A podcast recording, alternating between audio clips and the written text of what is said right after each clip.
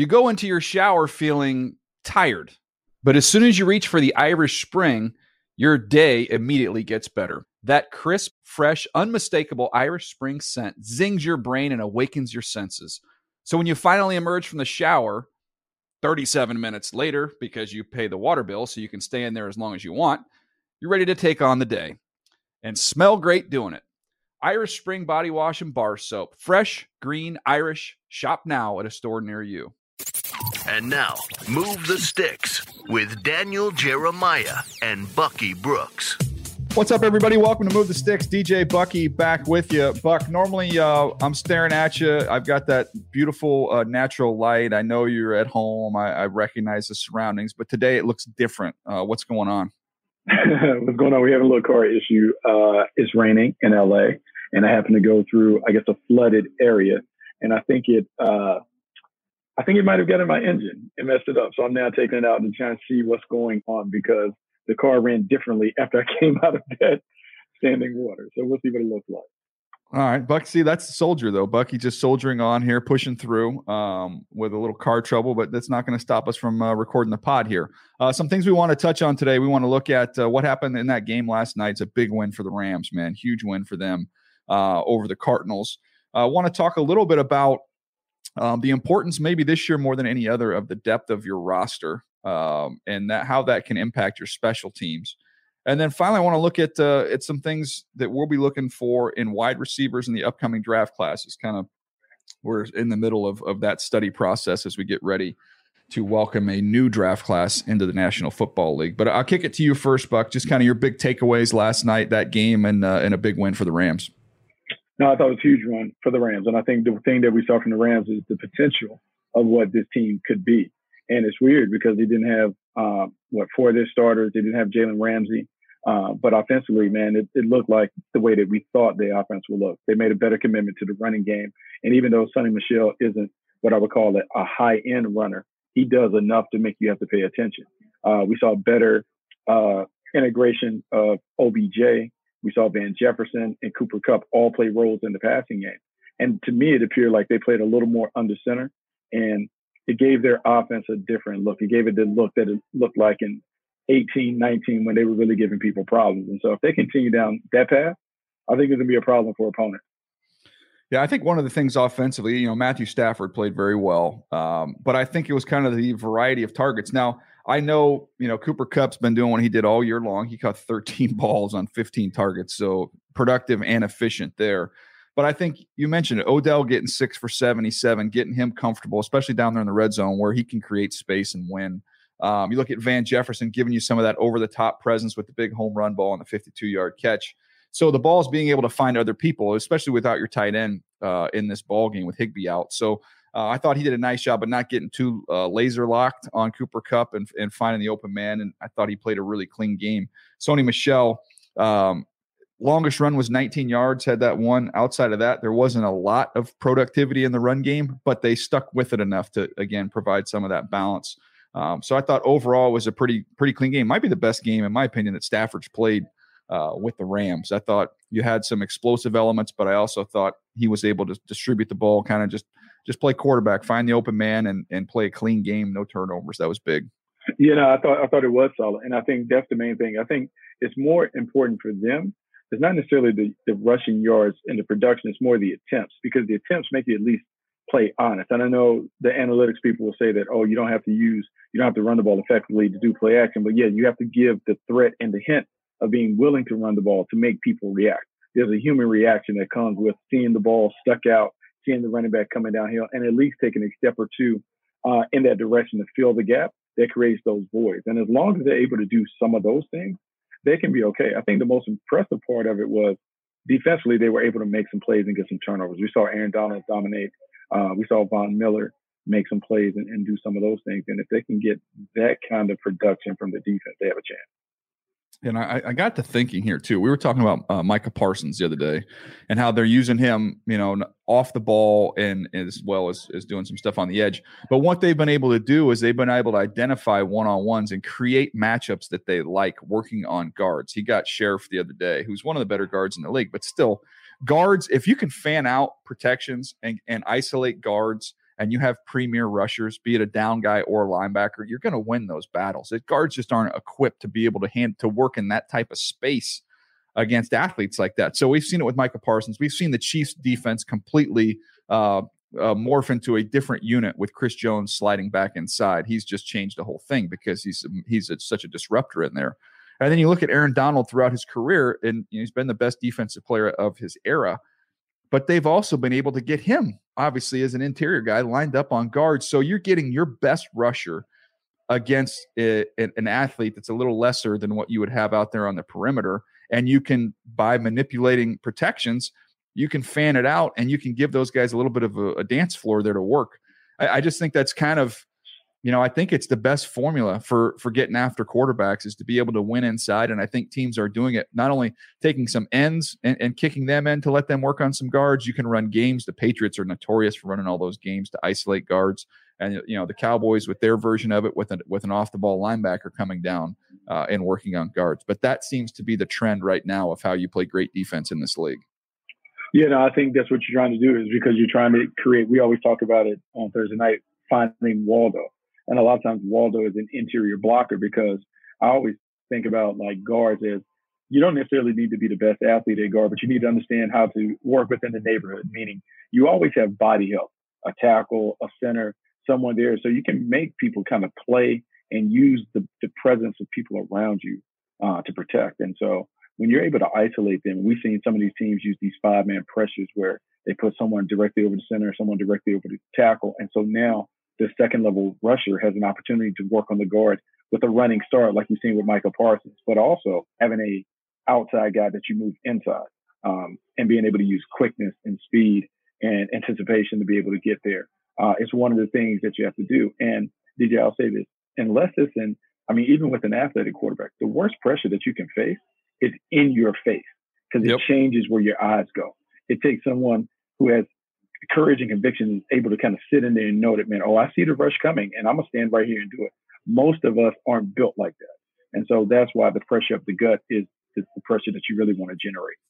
Yeah, and we've seen it in some of the games where offenses have really struggled. It's been because of that interior pressure. Look at these look at these Rams when they played Tennessee. Jeffrey Simmons just took over the football game inside. They had no answer for him. He just completely disrupted the whole game. So I think you have to be able to get that that pressure inside if you want to go deep into the tournament. I think you've got to be able to do that either with a down defensive tackle. You got to be able to kick a guy inside. You got to be able to run games to be able to get those ends on twists, being able to get inside on guards, or you got to have off the ball presence um, that you can isolate these guys. But uh, that to me is a trend you see around the league. The Patriots are as good as any team in the league at running games. Like they they don't have to they don't have to send six and seven rushers. They can get home uh, with their four and five man rush because they run those games and they're able to get better rushers on the perimeter, isolated inside on guards. And um, I thought, you know, seeing Aaron Donald kind of disrupt that game was a great example of that. How about the the end of the game? I know, uh, you know, Griese was lobbying hard on the broadcast for them to uh, to kick the long field goal early and save the touchdown for after the onside kick. I I did not agree with that. To me, I think you you effort once you're on that side of the field to go down there and get the seven, which is the most difficult challenge.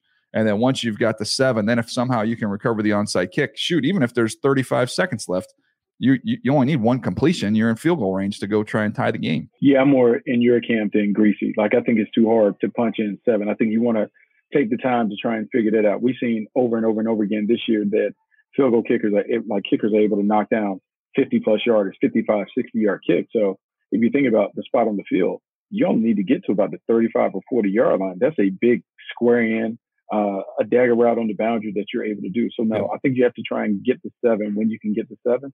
Uh, it's too hard, especially too hard, like with a 30, 30 seconds left to try and move it down the field. Too many things have to go your way. Somebody has to fall down, blow a coverage. Um, the odds are against you. I think you get the seven when you can early, and then trying to come back and figure out a way to get the long kick. Yeah. And by the way, on our analytics discussion, we were having a back and forth on our text uh, chain the other day because, hey, Harbaugh joined my side, Buck. He joined my side. I got a lot of grief from you guys on Thursday night about uh, about whether to go for two in that situation where what? So it was they're down uh, nine. So you down score, nine. you're down nine. Yeah. And then I was saying you go for two because then you know what you're chasing. You either it's either seven or you know you're going to need uh, a touchdown, a field goal. You were saying extend the game because it changes the way the opponent the opponent calls the game and puts more pressure on them. I, I think it's a toss up. I could be kind of persuaded either way, but I was encouraged that Harbaugh joined the right side on that one. Well, I understand that. I, I, I do wonder, like on his card, I wonder if there's a time scenario when it comes to doing that because I think it depends on how much time you have left in the game to be able to do it. Because you have to be able to like look at the clock and kind of divvy up how many possessions are left in the game. Now, if it's eight, I mean, 10, 11 minutes left, nine minutes left where you have an opportunity where you know you can get the ball back maybe a couple of times, then that's one thing. But when you get to the late stages, like four minutes, man, it's hard to say like, hey, if we don't get it, we're gonna have two possessions in under four minutes to be able to do. Yeah. And also, I'm doing that thinking in the league. Like, look, it was an anomaly, and I'm laughing because I'm sitting on Twitter, and then I'm like, they never get an onside kick, and lo and behold, Justin How about that? gets an onside kick. Like just because because the odds are just have been so set since they changed the onside kick rules that you just don't get them back. And so that was the thing. But I understand people saying like, oh, at least you know. I get that, but I think there has to be some other factors involved in terms of the amount of time. You have to be able to, to divvy up like how many possessions do we really think are going to be left in the game to give us an opportunity to play the game out like that. But I do understand, and I am not um, a guy who is anti analytics or anti going for it, but I think there has to be some context in terms of, hey, what if, how much time? What, what's the score? What's the situation? I don't know if it's you can just look at a simple sheet and say that it always plays out like this in every situation. But they no, weren't alone because smart. DJ. It was kind of like a perfect storm because because we saw the game on Thursday night with Pittsburgh do it. Um, then everyone saw the Ravens game, but the Panthers and somebody did it in another game. And so it was like everything was happening on Sunday. I'm looking at red zone. I'm like, man, everybody when it's nine, they're going for two. And so I was like, oh, I guess this is the craze. This is this is how we do it. It's a new world. Yeah. Well, I I think it's definitely a, it's a fascinating conversation. I don't think it's a one size fits all. Like you said, you got to understand kind of the context of the game and what it looks like to be able to inform your decision making there. Um, but definitely a trend in terms of going for two in a nine point game.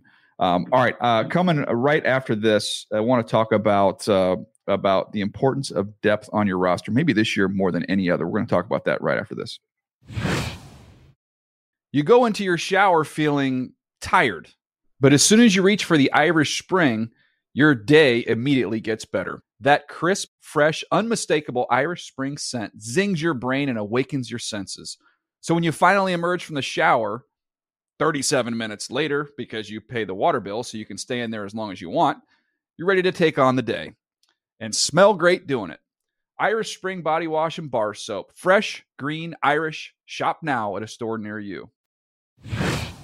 All right, Buck. So we've seen it. Um, gosh, yesterday, I think, man, just the number of co- uh, positive COVID tests that came back around the league was sky high. It looks like they're going to change some of the protocols um, uh, as well to try and help with what's uh, looks like kind of a, a, tick up here in the in the spread of this thing. So, you know, I, I, do the Charger games. Looks like Slater, Rashawn Slater, test positive. He could be out for their big Thursday night tilt against the Chiefs there's you know we saw the Rams game. We talked about that earlier about the guys uh, forced out of that one, including Jalen Ramsey. To me, I think you know in order to get to the tournament this year, more so than maybe any other year, even more so than last year, I think the challenge, the depth of your squad is challenged. This is a 17 game season for the first time.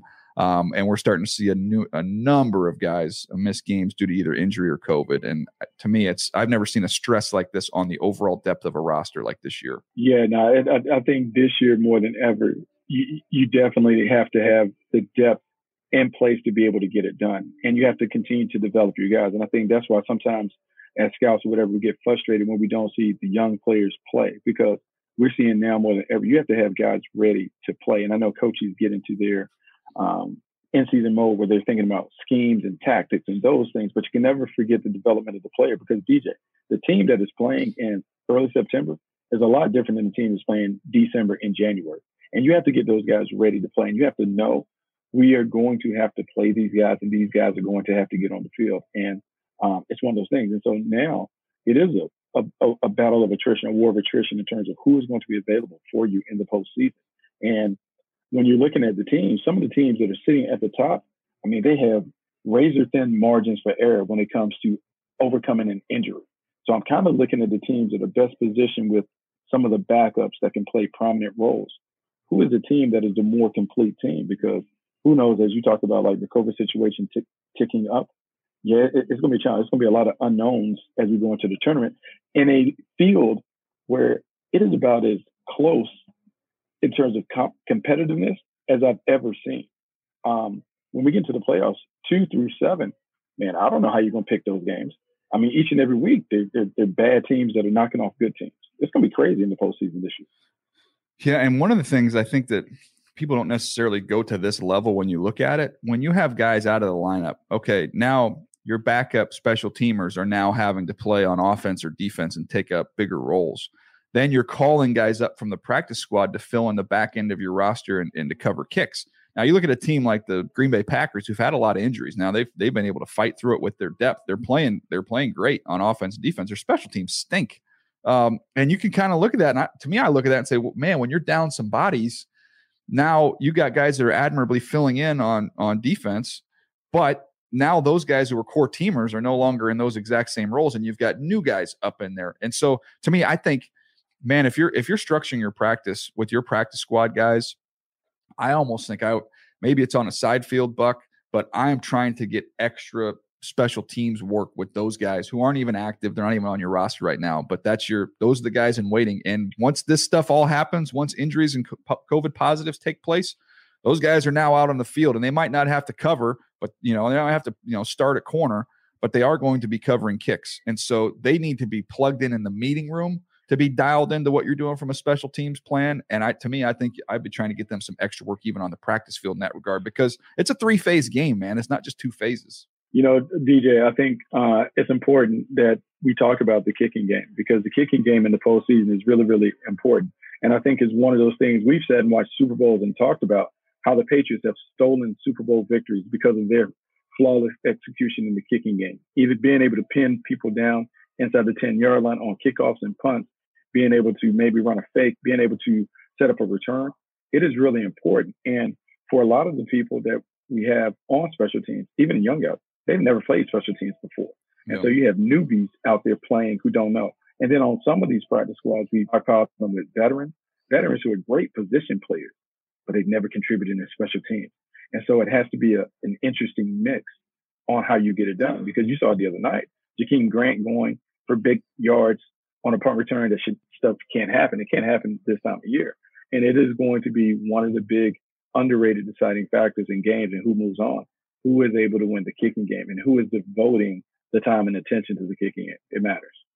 Absolutely. I think it, it, sometimes it goes a little bit under the radar, but that can be a deciding factor um, as we come down the postseason.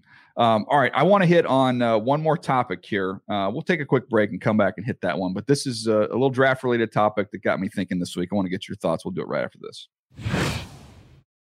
You go into your shower feeling tired but as soon as you reach for the Irish Spring, your day immediately gets better. That crisp, fresh, unmistakable Irish Spring scent zings your brain and awakens your senses. So when you finally emerge from the shower, 37 minutes later, because you pay the water bill so you can stay in there as long as you want, you're ready to take on the day and smell great doing it. Irish Spring Body Wash and Bar Soap. Fresh, green, Irish. Shop now at a store near you. All right, Buck. So i have been uh, cranking out guys for the draft. I've, I've kind of worked through the top tier running backs, and now I've kind of moved on to the receivers. So I'm, I'm going through those guys. And anytime I do that, one of the things that's helpful is you can kind of go back through and find our uh, our series that we did on the position prototypes, which is I would encourage people to do if you're kind of a draft junkie. If you hadn't checked that out, um, go look that up and find our series because we went through every position and we talked to experts, you know, former coaches and players um, about what we look for and what works at, at different positions helps in the evaluation process. So that's one part of it. The other thing is I like to go through the stats and just kind of look through the league, see what's playing well, see who's doing well, and see if we can't find something to to help us in the evaluation process. So I'm looking at the receiving leaders. And if you look at them right now, I'm going to give you kind of these top guys, and uh, I want to get your thoughts on it. But we've got number one, Cooper Kupp uh, with 1,489 yards, which is ridiculous. Followed by Justin Jefferson, Davante Adams, Chris Godwin, Ja'Marr Chase, Tyreek Hill, Deebo Samuel. Those are your top seven guys. Not only are all those guys, you know, pretty versatile, I think you can make that case. To me, the one trait that they all share, because there's different heights, you know, with them, different speeds. These guys are all strong they play strong. And I'm talking about Mm. strong off the line. I'm talking about strong getting out of their breaks and strong through contact. And I think maybe that's a maybe that's something we need to pay a little more attention to when we're going through that evaluation process. Yeah, DJ, I think it's funny. Like those top ten guys, I think it's a couple things to draw from that. You talk about like their playing strength. Uh, you know, it's funny. A couple years ago, it seemed like the game was trending where we're getting these big basketball players on the perimeter. It was it was about size. It was about being able to win 50-50 balls and those things. And now it seems like it's going back. And we've talked about it. Like the guys who are really making it in the draft are the skilled guys, the craftsmen, the guys that are outstanding route runners and uh, are able to win in a different way. They're not just necessarily using their superior size and strength to do it. I think what you are bringing up with Cooper Kupp and Jefferson and Adams and Ja'Marr Chase and Tyreek Hill and whatever, it's a combination. I think you have to have kind of one or the other, and you would like to have a blend. I think you need to be able to be an outstanding route runner to create separation in space. And so you need to have enough quickness and skill to be able to do that. But then I think it's the strength that you need to be able to run after the catch. Um, we've talked about it on here. I told you about like being told and advised, hey, look for guys who have punt return skills in Yeah. their background because they're traditionally strong open field runners. They are able to kind of elude and evade in traffic, and they kind of run through those arm tackles.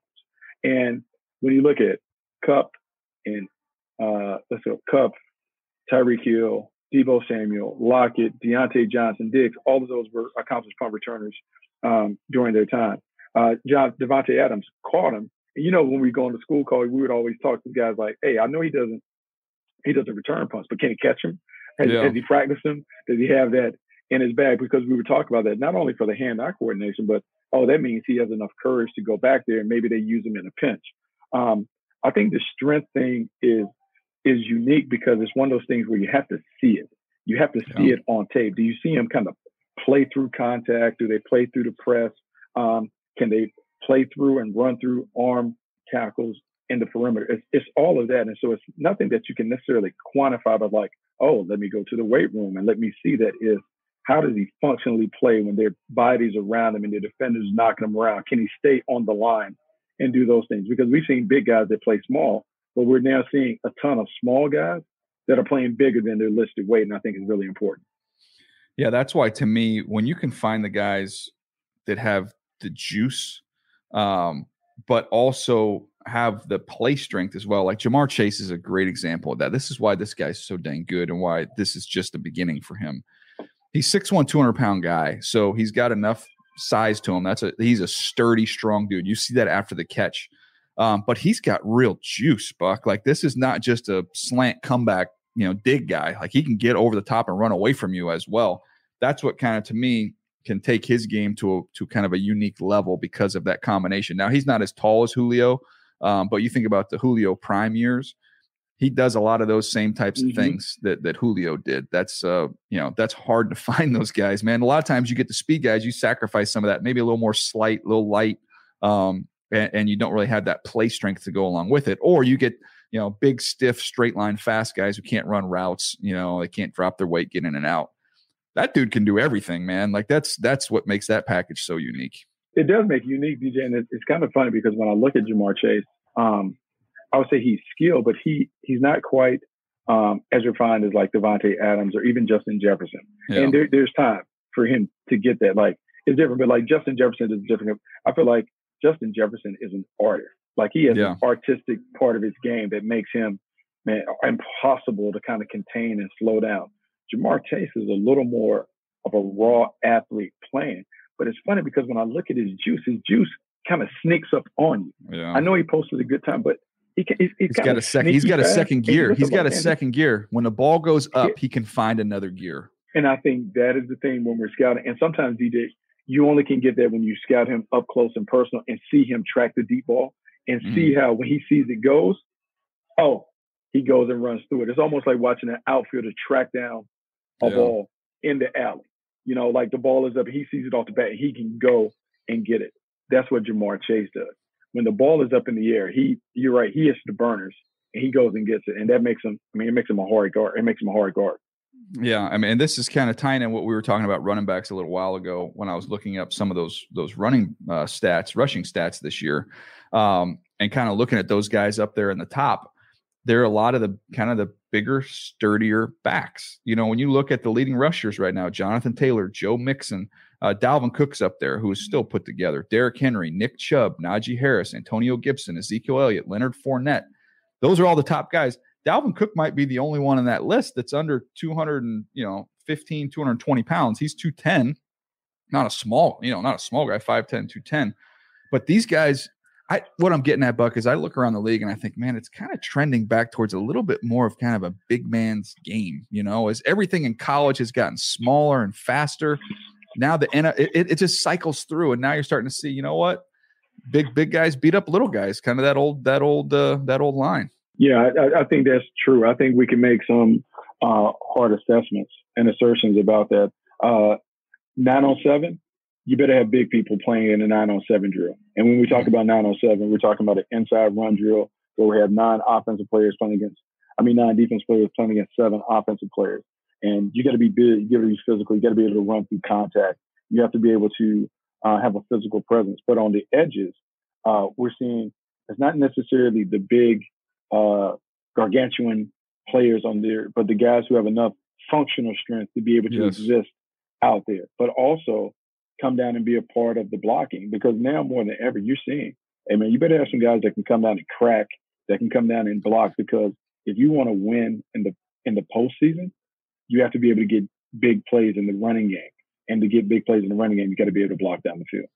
Yeah, I was talking to a wide receiver coach a couple years ago, and we were talking about you know building a basketball team with the receiving corps and having the different types of guys.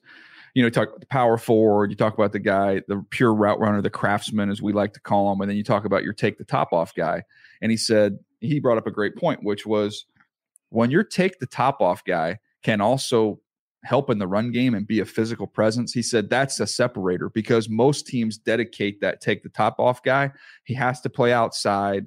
He's a finesse player. Everything's just going to be over the top. When you got a guy that can do that, but I can also motion him down and he can dig out linebackers and help us in the run game as well. Like not every team has that guy. Like that that is a kind of a unique combination of having a guy that can do both those things. Yeah, and I think one of the things that we're talking about, DJ, is it's kind of like those core characteristics, right? Like you talked about some of the things that you look for in the Ravens, some of the things that we used to look for with the Panthers when John Fox was there. It was always smart, tough, um, fast, and physical. And the toughness part of it cannot be understated. Like you have to be guys that are willing to go in there and do the dirty work. And that not only includes the wide receivers that you're talking about there, but when we talk about cornerbacks, cornerbacks who will tackle, cornerbacks who yeah. will set the edges, when you're playing his own defense, like and, and make tackles in space and be a factor in the run game. Because the days of being able to kind of cover up the quote unquote cover corner, you can't do it. They find those guys, and those guys mm-hmm. always give up the big plays.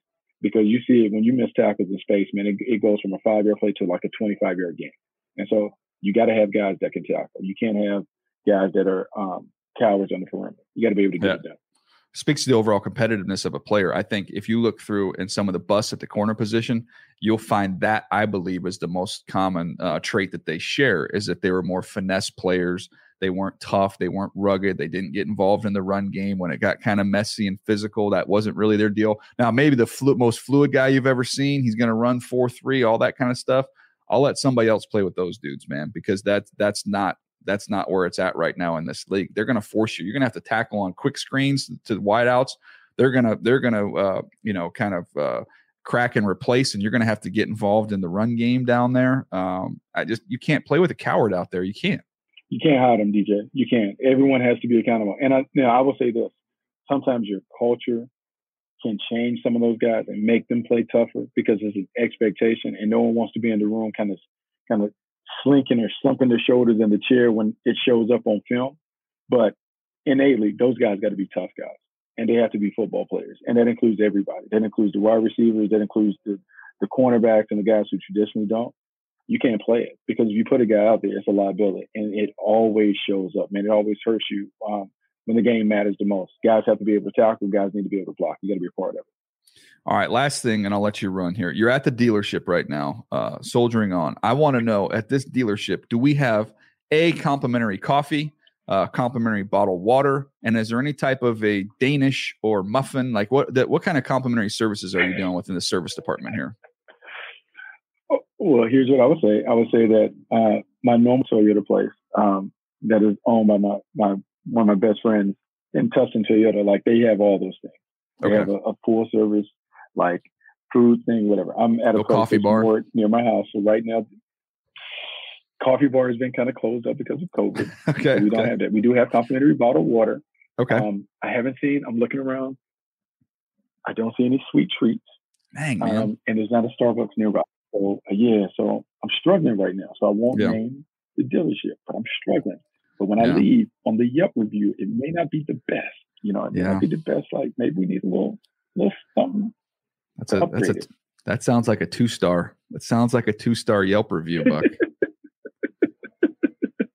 It does. It, it certainly isn't like when um we used to go to some of those hotels and they would have the cookies out there oh yes. But I'm saying The hot cookie. Six, six o'clock at night. What what time they put those cookies out at those those little hotels? Like six o'clock, seven o'clock. on. All the scouts, we get into we get into the hotel. We get into the hotel, get settled in your room. Be like everybody, everybody would say, "Yeah, we're all going to go get a workout in." Nobody got a workout in, and then it was like six o'clock, like uh, like clockwork. We'd all see everybody milling down in the lobby. Oh, look, the hot cook the hot cookies are out. There you go. Yeah, hey, it's, it's high cookies, and if they happen to have a complimentary little hors d'oeuvre or heavy Yeah. heavy snack, you know, take that, save a little per diem, kind of pocket that a little bit. Yeah, that's a veteran move, man. Um, all right, well, get your car fixed, man. It was fun, uh, fun catching up today. Uh, we'll be back on Thursday with another episode, and we kind of preview this huge Thursday night game with the Chiefs and the Chargers. Should be a fun one. Uh, but that's going to do it for us today. Appreciate you guys hanging. We'll catch you next time right here on Move the Sticks.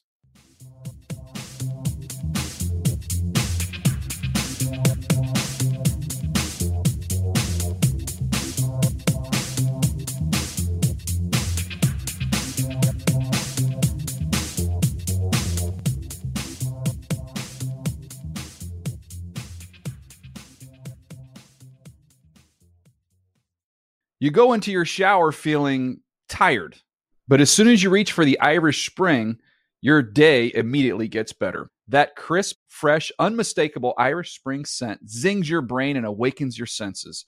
So when you finally emerge from the shower, 37 minutes later, because you pay the water bill so you can stay in there as long as you want, you're ready to take on the day and smell great doing it. Irish Spring Body Wash and Bar Soap. Fresh, green, Irish. Shop now at a store near you.